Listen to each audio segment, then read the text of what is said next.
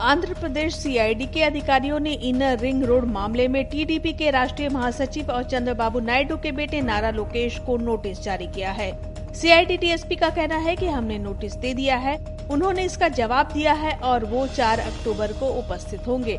Andhra Pradesh CID के अधिकारियों द्वारा इनर रिंग रोड मामले में नारा लोकेश को नोटिस जारी दिए जाने के बाद टीडीपी सांसद जयदेव गल्ला के आवास पर विरोध प्रदर्शन किया। इस दौरान इन लोगों ने घंटियाँ बजाई।